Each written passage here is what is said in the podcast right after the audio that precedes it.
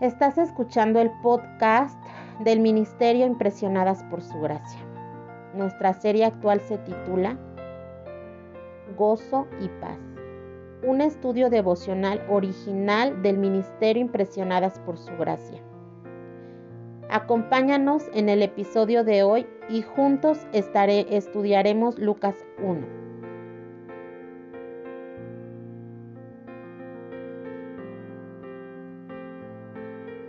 ¿Cómo celebras la Navidad en tu país? Por ejemplo, en México, para todos somos muy festivos. Los mexicanos llevamos la algarabía por dentro, los 365 días del año. Y alrededor del mundo nos conocen por ese fulgor en nuestras festividades. Algo peculiar de nuestro país es que sabes que ya estamos en diciembre y se acerca la Navidad porque a medida que caminas por tu vecindario ves luces de colores, con tonos musicales navideños. Escuchas que algún vecino o algún pequeño negocio tiene villancicos para alegrar el día y hay alegría en el ambiente. Hay decoraciones, música, risas y mucho ruido. Esta emoción continúa y crece a medida que nos acercamos a la Nochebuena la noche anterior a Navidad. Y en la mayoría de la población gobierna este ruido que el mundo nos ofrece por medio de adornos y compras exhaustivas en busca de los regalos, bonitos aunque innecesarios. La ropa y la cena para Nochebuena.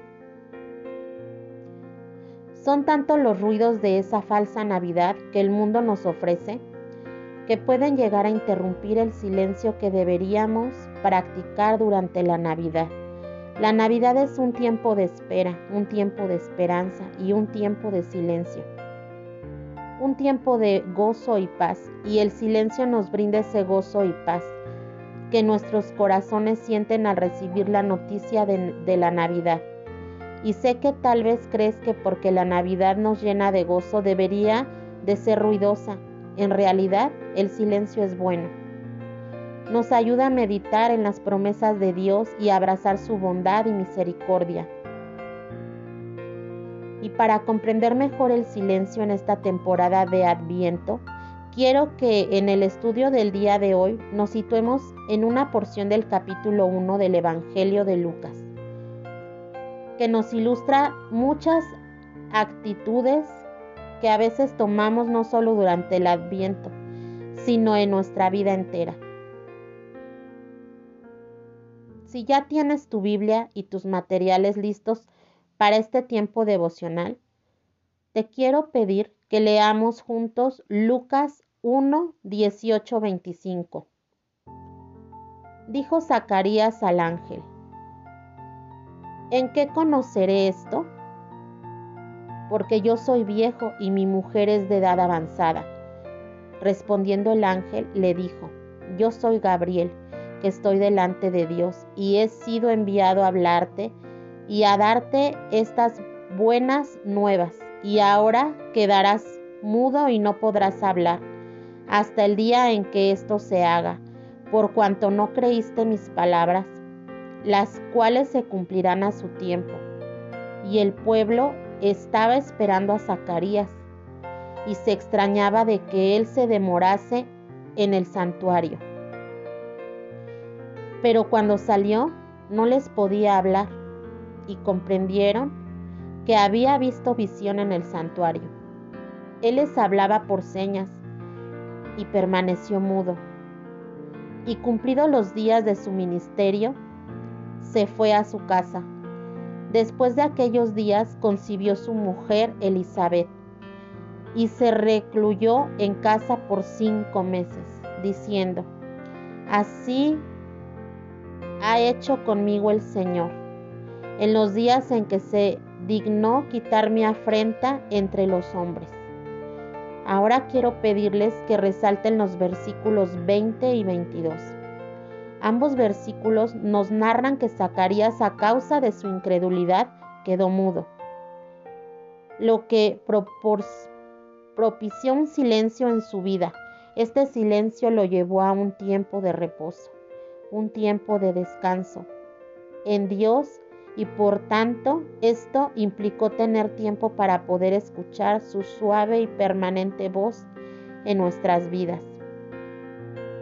Antes de continuar con nuestro estudio del día de hoy acerca del reproche divino de Dios hacia Zacarías, quiero que refresquemos un poco la memoria con algunas cosas que leímos en el episodio anterior. ¿Recuerdan cómo reaccionó Zacarías ante la visita del ángel? ¿Con temor? ¿No es así?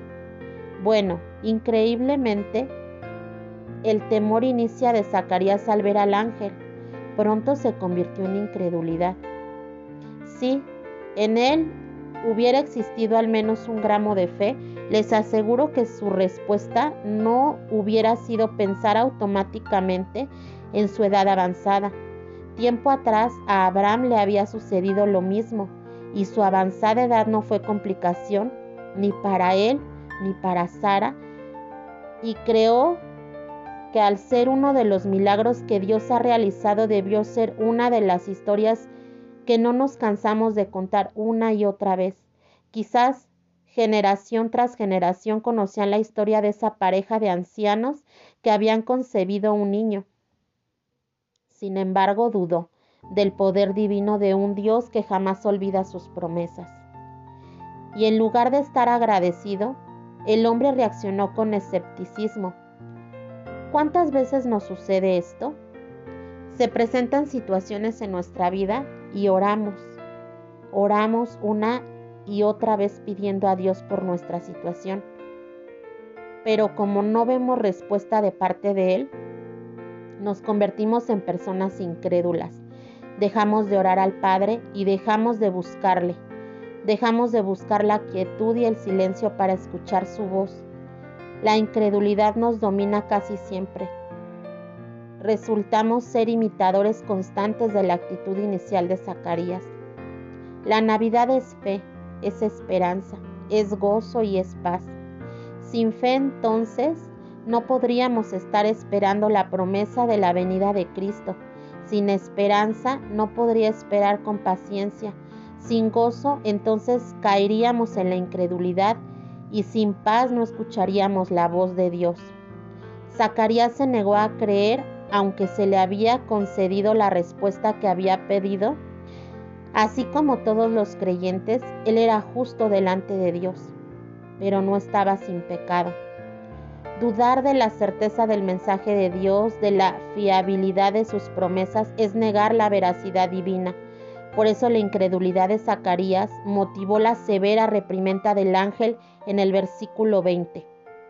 Como castigo por la pecaminosa incredulidad de Zacarías, Gabriel le declaró, ahora quedarás mudo y no podrás hablar, hasta el día en que este anuncio se haga realidad. Cuando Juan fue circuncidado, ocho días después de nacer, Zacarías, pidiendo una tablilla, escribió, diciendo, Juan es un hombre al momento fue abierta su boca y suelta su lengua, y habló bendiciéndolo. Adiós. 1, 63, 64. Pero hasta entonces no pudo describir a los demás su experiencia sobrenatural en el templo, ni relatar la maravillosa e increíble noticia de que él y Elizabeth iban a tener un hijo. Él tampoco sería capaz de realizar sus labores sacerdotales de enseñar al pueblo en su aldea. Zacarías llevaría la vergüenza del juicio de Dios por cuanto no creyó la palabra de Dios, las cuales habrían de cumplir a su tiempo. Las últimas palabras de Gabriel resaltan la falta de fe en Zacarías, pero también enfatizan la soberanía de Dios, los planes y propósitos divinos establecidos en la eternidad. Pasarán, infaliblemente acontecerán dándole una conclusión más bien decepcionante lo que había sido una semana fenomenal para Zacarías, Lucas nos hace saber que cumplidos los días de su ministerio, el sacerdote se fue a su casa.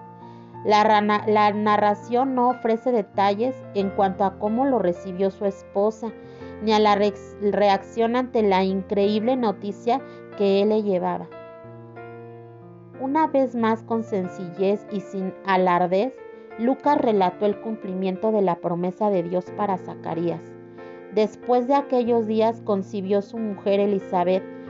Lucas quiso dejar claro que ella no quedó embarazada hasta el regreso de Zacarías a casa. No fuera que lanzaran contra ella falsas acusaciones de infidelidad. La historia de redención del Nuevo Testamento y la verdadera historia de la Navidad comenzó en este milagro de una pareja de ancianos teniendo un hijo. Este fue el primero de muchos milagros que caracterizarían la época de Jesús y los apóstoles. Y como era típico en, tales milagros, esta no solo fue una demostración espectacular de poder sobrenatural, sino que también suplió una verdadera necesidad humana.